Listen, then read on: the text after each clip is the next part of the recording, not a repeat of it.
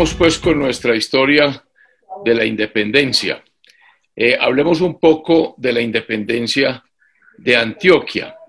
Habíamos eh, establecido que aparece Juan del Corral como una persona determinada y además determinante, que proclama la independencia absoluta el 11 de agosto de 1813, desconociendo al rey, a Fernando VII, de manera que en lo venidero no hubiera otro origen de autoridad pública diferente a la que provenga de la soberanía del pueblo. ese acto fue fundamental el 11 de agosto de 1813, la creación de la Casa de la Maestranza, que invitamos a todos a conocer en la plaza principal de Río Negro.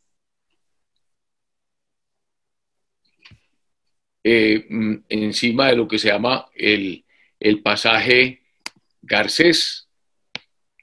Eh, allí se fundieron la artillería necesaria de campaña, que habíamos dicho que para las montañas de Antioquia eran eh, fundamentales, eh, la artillería ligera, la artillería que pudiera transportarse a través de las montañas y no artillería pesada. Ese fue el gran éxito de la construcción del ejército antioqueño por parte de, Juan del Corral, que simplemente por su inteligencia se ayudó de libros que, consiguió, y entonces se forma un parque, que así se le dice a las armas, respetable de piezas ligeras y propias para estas escarpadas montañas. Dejemos a Corralo un segundo aquí en Río Negro y volvamos al sur. Recordemos que siempre tenemos que trabajar la, el, corazón de Antioquia y Cartagena, luego el sur donde está Nariño y el oriente donde está Bolívar en Venezuela con su campaña. Nariño marcha al sur contra Sámano. Ya Nariño está liderando las fuerzas de Cundinamarca, recordemos que él es presidente del Estado soberano de Cundinamarca, pero también de la Confederación, o sea, de las Provincias Unidas, en tanto que finalmente hay un acuerdo entre centralistas, Nariño, federalistas, el Congreso de las Provincias Unidas y aceptan que Nariño sea el teniente general de las tropas del Estado, nombre que llama la atención, porque en los tiempos modernos el único teniente general que ha existido es Gustavo Rojas Pinilla, por allá en el golpe de Estado que le dio a Laureano Gómez en 1953. Pues observen que el título viene desde la época de Nariño cuando estaba en la campaña del sur. Eh, Cundinamarca, el 16 de julio de 1813, eh, declara también su independencia absoluta. Miremos que, que este momento entre julio, agosto y septiembre de 1813 es cuando todo el mundo está rompiendo nexos totales con España. O sea, ya no hay vuelta atrás. No hay vuelta atrás. Eh, un hecho importante, varias veces hemos hecho mención de la Batut, este francés que tenía a su cargo el control de los de Santa Marta, que había cometido eh, unos errores tremendos que había, digamos, que alborotado el avispero de los indígenas de, de, Santa Marta. Eh, Empezó a obrar entonces con mucha arbitrariedad, sin sujetarse a leyes ni a órdenes de gobierno. Entonces hubo que deponerlo, quitarle el mando. Eso no era una tarea fácil, se le dejó a un venezolano que ya habíamos mencionado cuando apareció Bolívar en Cartagena con otros venezolanos, entre ellos Cortés Campomanes y Carabaño. Le entregan esa tarea a Miguel Carabaño. Entonces Carabaño eh, asume la tarea de deponer a la Batut, se traslada al cuartel general de Soledad, eh, intima a la Batut la orden de su deposición, lo pone preso y lo remite a Cartagena, de donde es expulsado a las Antillas. Y hasta aquí llegó Pedro Labatut, que creó tantos problemas con Bolívar, recordemos que había tenido un altercado fuerte con Bolívar y que no fue capaz de controlar a Santa Marta y, dejó esa provincia mm, muy del lado realista. Eh, esto lo que demuestra es que muchos extranjeros que vinieron a la Nueva Granada a prestar servicios importantes, aparentando ser grandes militares y consumados políticos, no eran ni lo uno ni lo otro. Y aquí hubo eh, imprudencias al contratar soldados o mercenarios, porque así se les debe llamar extranjeros, aunque hubo unos que sí eh, dieron grandes aportes a la República. Por ejemplo, más adelante, eh, Oleri, Miguel Florencio Oleri, que fue el gran edecán de Bolívar, eh, Ruc, el comandante que pierde la vida en la famosa batalla del pantano de Vargas. Regresemos al sur, regresemos al sur. Nariño, pues, inicia esa campaña del sur, se detiene en Neiva, en, el, en la villa de purificación, esperando que Serviés se le una eh, para eh, fortalecer su, su, su, ejército. Al fin se une Serviés con Nariño. Eh, Nariño arriba está en, en, en, el, en, la cordillera de los Andes, en los Andes de Quindío, toma el camino de Guanacas, que viene de Popayán al Valle de Neiva, y, y, y va, va al sur con un ejército ya, digamos, organizado. Demos un salto y vamos a Venezuela, al oriente. Hablemos de la famosa campaña admirable de Bolívar. Bolívar viene de victoria en victoria, triunfa en Carache, en Niquitao, en Barinas, ya está en Venezuela, en Los Horcones, en Tinaquillo, y esas victorias la famosa campaña admirable, le posibilitan, le franquearon la ocupación de Caracas. Y eso causó una sensación muy agradable en la Nueva Granada y hace concebir a los granadinos eh, grandes esperanzas de que los realistas serían arrojados de todas las provincias de Venezuela. Eh, Bolívar eh, deja en los valles de Cúcuta a, Santander como sargento mayor, ya lo habíamos mencionado, pero no le deja suficientes fuerzas. Santander empieza a tener problemas, no tiene un ejército eh, lo suficientemente consolidado, solamente encuentra algunos desertores del ejército de Bolívar que ya está en Venezuela, recoge enfermos que habían quedado en las campañas, eh, y solamente logra recuperar 200 hombres y empieza a tener Santander problemas con las guerrillas realistas, el fenómeno guerrillero. Hagamos un pequeño paréntesis del fenómeno guerrillero, porque es que Colombia es un país que aún tiene un problema de guerrillas muy complicado y uno se atreve a decir, bueno, ¿y de dónde vino todo este problema? Pues este problema vino de España porque España, en su lucha contra Napoleón, cuando Napoleón con su ejército consolidado, brillante, eh, fuerte, invade España, España no tiene con qué hacerle frente a Napoleón. Entonces, ¿qué hace España? Se divide en guerrillas. Y esas guerrillas españolas le ocasionan graves daños a Napoleón, impidiéndole el control de toda España. Pues ese ejemplo de esas guerrillas españolas son las que son trasladadas a América para hacerle frente a este ataque de Bolívar.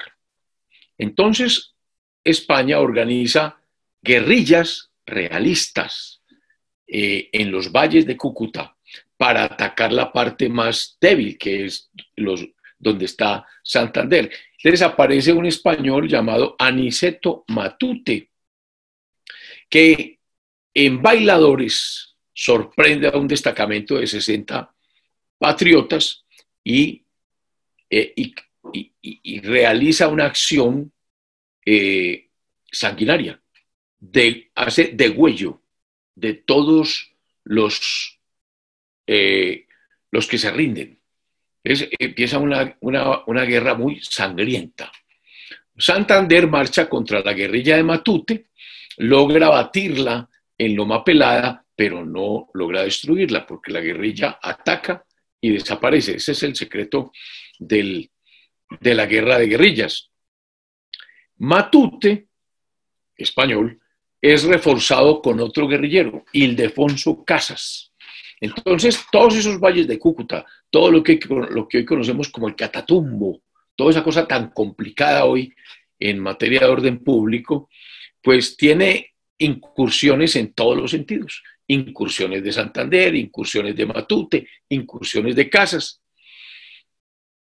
Eh, esas guerrillas realistas tienen ayuda de Maracaibo. Maracaibo está prácticamente encima de Cúcuta, el Golfo de Maracaibo, entonces vienen ayudas de Maracaibo y todos esos pueblos eh, se colocan del lado del rey, del lado de los españoles, todos los pueblos del río Zulia, de la Grita, de bailadores, de muchos que mm, emigraron de Cúcuta ante las victorias de Bolívar, eh, y todos se distribuyen en guerrillas amenazando a Cúcuta por muchas direcciones desde octubre. Santander, sargento mayor, les hace frente, dividiendo su fuerza en pequeñas partidas que dispersan en muchas eh, partes, San Faustino, Limoncito, Limoncito, Capacho. Eh, sin embargo, las guerrillas españolas aparecen de sorpresa en la Villa del Rosario, ahí al pie de Cúcuta, donde se hallaba apostado Santander, ya Santander en este minuto es mayor, eh, ya no, ya pasa, ya ha subido, ha ido ascendiendo, y Santander tiene que evacuar Cúcuta. Santander entonces es derrotado por Lizón, Matute y Casas, quienes hacen desolación de los hermosos valles de Cúcuta, antes tan ricos, tan eh, bien cultivados y tan poblados. Ante esta circunstancia tan desesperada, ante esta reacción realista, ante esta eh, creación de guerrillas que ocasionan tantos daños al ejército que hace Bolívar. Bolívar decreta una norma que es digna de estudio y que hay que revisarla eh, por lo que se llama el derecho de gentes, el decreto de guerra a muerte, el famoso decreto en la ciudad de Trujillo, que fue una declaración el 15 de junio de 1813 durante el desarrollo de esa campaña admirable, tremenda. ¿Qué significaba esa declaración? Que a los españoles y a los canarios, los de las Islas Canarias, que no participaran activamente, oigan pues la, la, la norma, a los españoles y canarios que no participaran activamente en favor de la independencia venezolana, se les daría la muerte. No era que permanecieran imparciales, que, que permanecieran marginados. No, que tenían que apoyar la causa contra su rey. En cambio, que todos los americanos así fuesen culpables, o sea, así estuviesen en las guerrillas, serían perdonados. Miren, miren esa arma tan interesante de Bolívar. Bolívar está quemando las naves, está quemando las naves, está diciendo esto es una guerra entre españoles y americanos. Entre, aquí no hay vuelta atrás. Quien sea americano siempre será perdonado. Quien sea español tiene que luchar contra su rey y si no será eh, pasado por, por las almas. Ese es el decreto de guerra a muerte y eso hace que un español también muy conocido, Domingo Monteverde, pues se eh, alce, se, se, vuelva sanguinario y empieza una, una guerra muy sangrienta entre eh, realistas y, patriotas. Eso es lo que se llama como el, la guerra a muerte. Muy bien. Esta conducta de estos realistas guerrilleros es aprobada por la regencia de Cádiz. Recordemos que todavía estamos en el momento en que Fernando VII está preso allá en Bayona por Napoleón, quien asume, eh, quien había asumido el control de España, entonces era la Junta Suprema, pero la Junta Suprema después dice que, eh, como se da la Constitución Española de 1812, eh, se acepta una monarquía constitucional. Y como es un monarca y el monarca está preso, entonces se, crea una regencia, se llama la regencia de Cádiz, aprueba estas, eh, estas guerrillas realistas, a pesar de que la regencia de Cádiz eh, hace alarde de sus principios eh, liberales. Es muy probable que la declaratoria de guerra-muerte de Trujillo, publicada por Bolívar, haya exasperado los ánimos de los españoles y por eso hayan explícitamente aprobado toda esta guerra tan sangrienta por el lado de Lizón de todos estos guerrilleros y de, y de Monteverde. O sea, aquí ya comienza una época de terror. El español quería infundir terror a los patriotas granadinos con medidas de sangrientas retaliaciones. ¿Qué hacen los realistas ya en Cúcuta? Atacan Pamplona, el 13 de diciembre, cometen toda clase de vejámenes, queman eh, edificios, roban las casas y los jefes permiten esto. Eh, en ese momento viene un tema muy interesante.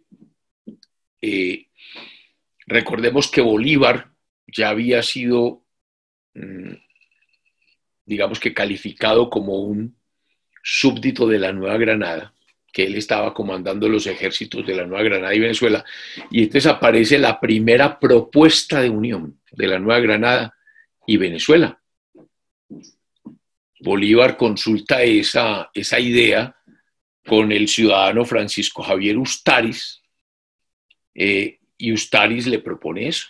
Dice, la mejor forma de ganar la guerra era formar una confederación Recordemos que la Nueva Granada y Venezuela antes eh, eran unidos, era el virreinato de la Nueva Granada, luego por disposiciones de la misma corona española se había separado Venezuela bajo la forma política de capitanía general, lo mismo que Ecuador como la famosa presidencia de Quito, pues entonces Francisco Javier Ustaris, consultado por Bolívar, presenta un plan, base principal, una confederación, Venezuela y la Nueva Granada, y Bolívar dirige el proyecto al Congreso apoyándolo. Eh, esta, esta idea circula a las Provincias Unidas, pero ellas mm, recelosas no dijeron nada.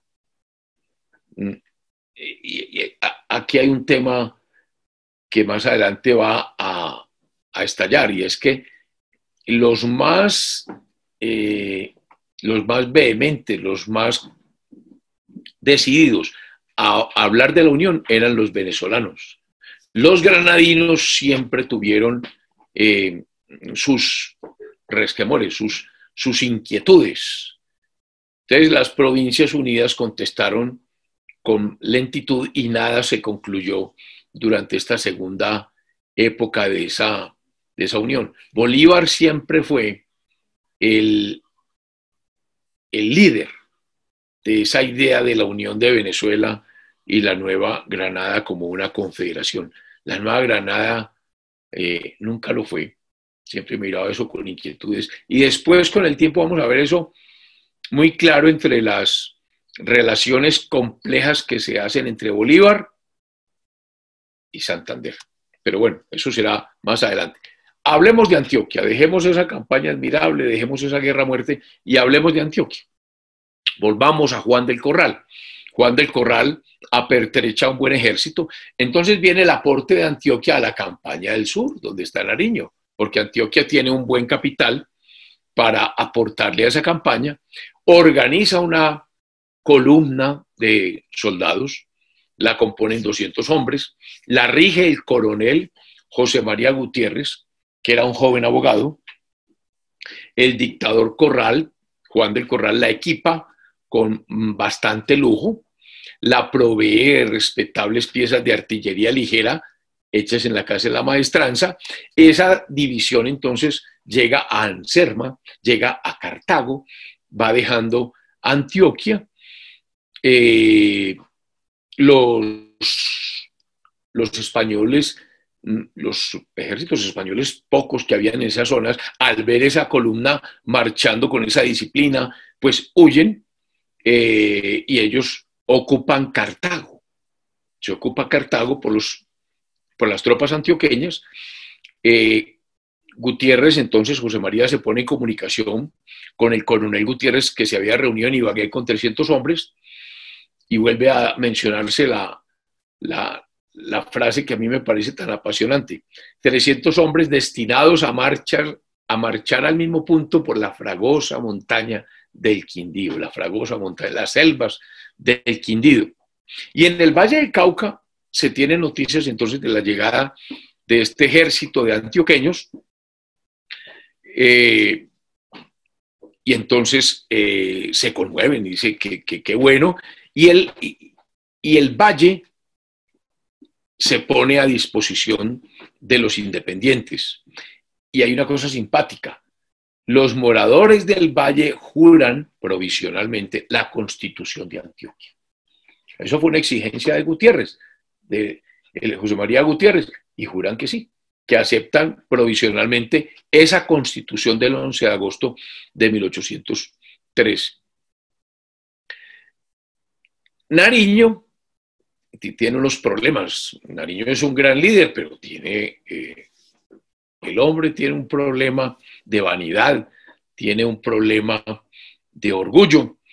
Eh, y le dicen a Nariño que Serviés, recordemos que Serviés no ha tenido buenas relaciones con Nariño, porque Serviés inicialmente fue del ejército de Cundinamarca, Serviés se pasó al ejército de las Provincias Unidas, ahí hay una relación difícil, y hay otro general, Cortés Campomanes, venezolano, que recordemos que había llegado con Bolívar a Cartagena y con Carabaño, eh, denuncian ante Nariño que ellos son conspiradores, que hay una conspiración contra la vida del general Nariño. Nariño imprudentemente los pone presos y les hace seguir un proceso y los remite, remite ese proceso a Santa Fe.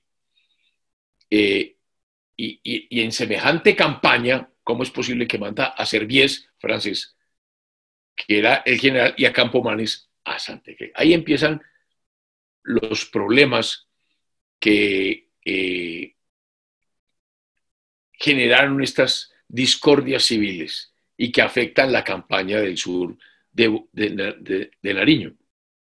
Pasemos al año 1814. Nariño va al Bajo Palací los españoles están reunidos en la famosa hacienda de Calibío. Eh, Nariño trata de imponerse sobre la, la, columna de Antioquia que manda Gutiérrez. Gutiérrez es receloso y no quiere aceptar órdenes directas y claras del general Nariño, ya porque habían resentimientos antiguos con Nariño, ya porque no quería comprometer, según decía Gutiérrez, la soberanía y la dignidad del Estado de Antioquia, poniendo sus armas a las órdenes del presidente Cundinamarca. Fíjense las diferencias que siempre hay entre Antioquia y Cundinamarca. Eh, ah, de todas maneras, hay que reconocer que Nariño había sido nombrado general en jefe de las fuerzas de la, de la Unión. Pero esa conducta irregular de Gutiérrez fue aprobada por el dictador Juan del Corral, eh, que mantenía también esas eh, dudas o esas inquietudes con el general eh, Nariño. Bueno, Nariño tiene una victoria militar allí en la, en la hacienda de Calibío, donde estaban los patriotas. Nariño entonces vuelve a tomar Popayán. En, en Popayán encuentra Nariño que hay unas quejas contra Sámano, cuando Sámano estuvo en Popayán, quejas contra la constitución de Cádiz. Eh, se le manifestó a Nariño que Sámano persiguió a los patriotas, los encerró en las cárceles, les puso grillos, les puso cadenas, que si bien es cierto que a ninguno fusiló, muchos fueron enviados presos a la, a la ciudad de Quito, y que todo esto sucedía cuando se publicaba y juraba la famosa Constitución Española de 1812. todo esto va sembrando inquietudes, dudas y recelos frente a la tan nombrada Constitución Española de 1812, llegando Nariño a concluir, por ejemplo, que aquel código de 1812 era incapaz de hacer la felicidad de los americanos, porque eso hacía pender su ejecución de mandatarios situados a dos mil leguas del asiento del gobierno supremo de la, de la nación. Recordemos que Nariño está en Popayán. Los ejércitos realistas están entonces en retirada, están derrotados. Dice el profesor José Manuel Restrepo que si Nariño hubiese hecho un movimiento rápido, atrevido, se precipita sobre Pasto, persiguiendo los restos del ejército de Sámano, es indudable que hubiese ocupado a Pasto. Y entonces, eh, y probablemente el tricolor nacional hubiera llegado a Quito, porque después de llegar a Pasto, pues lo que quedaba era Quito, y en Quito los habitantes guardaban con ahínco a sus libertadores, pero Nariño se quedó en Popayán más de dos meses. Eh, hubo una demora, pues, que la historia recrimina. Eh, dicen que Nariño manifestaba que necesitaba esperar otras compañías para tener un ejército más serio que se habían reclutado o se estaban reclutando en el Valle del Cauca y que venían otras tropas de Antioquia. Eh, volvamos a expresar que Antioquia siempre mantenía una repulsa con Nariño, que el coronel Gutiérrez, el comandante de las tropas de Antioquia, mm, no quiso reunirse al ejército, sino después, después de un tiempo que siempre mm, decía que habían que resolver algunas dificultades, más finalmente Gutiérrez acepta unirse a las fuerzas de Nariño. En fin, dejemos allí ya a Nariño con las cosas más o menos solucionadas y pasemos un poco otra vez a Venezuela, al oriente. Habíamos hablado ya de Monteverde, aparece otro formidable militar venezolano, José Tomás Bobes, que era eh, fuerte, que había tomado la plaza de Puerto Cabello, eh,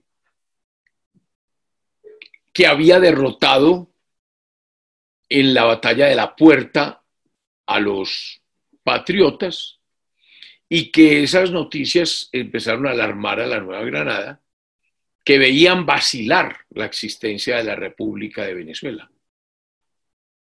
Veían, se veía casi que la ruina nuevamente de Venezuela, donde estaba Bolívar rodeado entonces de enemigos y que le escaseaban recursos y medios para reponer sus pérdidas.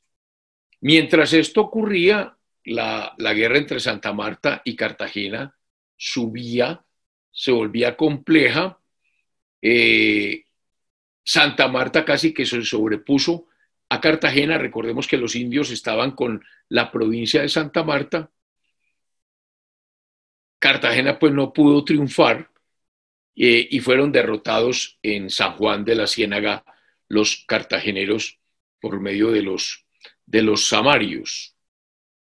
Eh, yo creo que debemos dejar acá porque se nos acabó el tiempo y más bien continuamos en la siguiente sede para ver cómo termina eh, el general Nariño, porque vamos a presenciar la debacle, la debacle de un ejército tan importante en la, en la campaña del sur y Nariño ha comprometido todo en el sur. Entonces miren cómo están las cosas para comenzar la semana entrante. Tenemos un Bolívar cercado por guerrillas realistas, Monteverde, Bobes, estas otras fuerzas que están sobre Cúcuta, desalentado con ese decreto de guerra-muerte. Un problema en el norte entre Cartagena y Santa Marta, donde los realistas de Santa Marta han triunfado. Y Nariño en el sur, con muchas dificultades con las tropas de Antioquia, eh, y que finalmente termina derrotado, preso y llevado preso a España. Eso lo contaremos en el próximo programa. Que tengan muy buen día. Muchas gracias.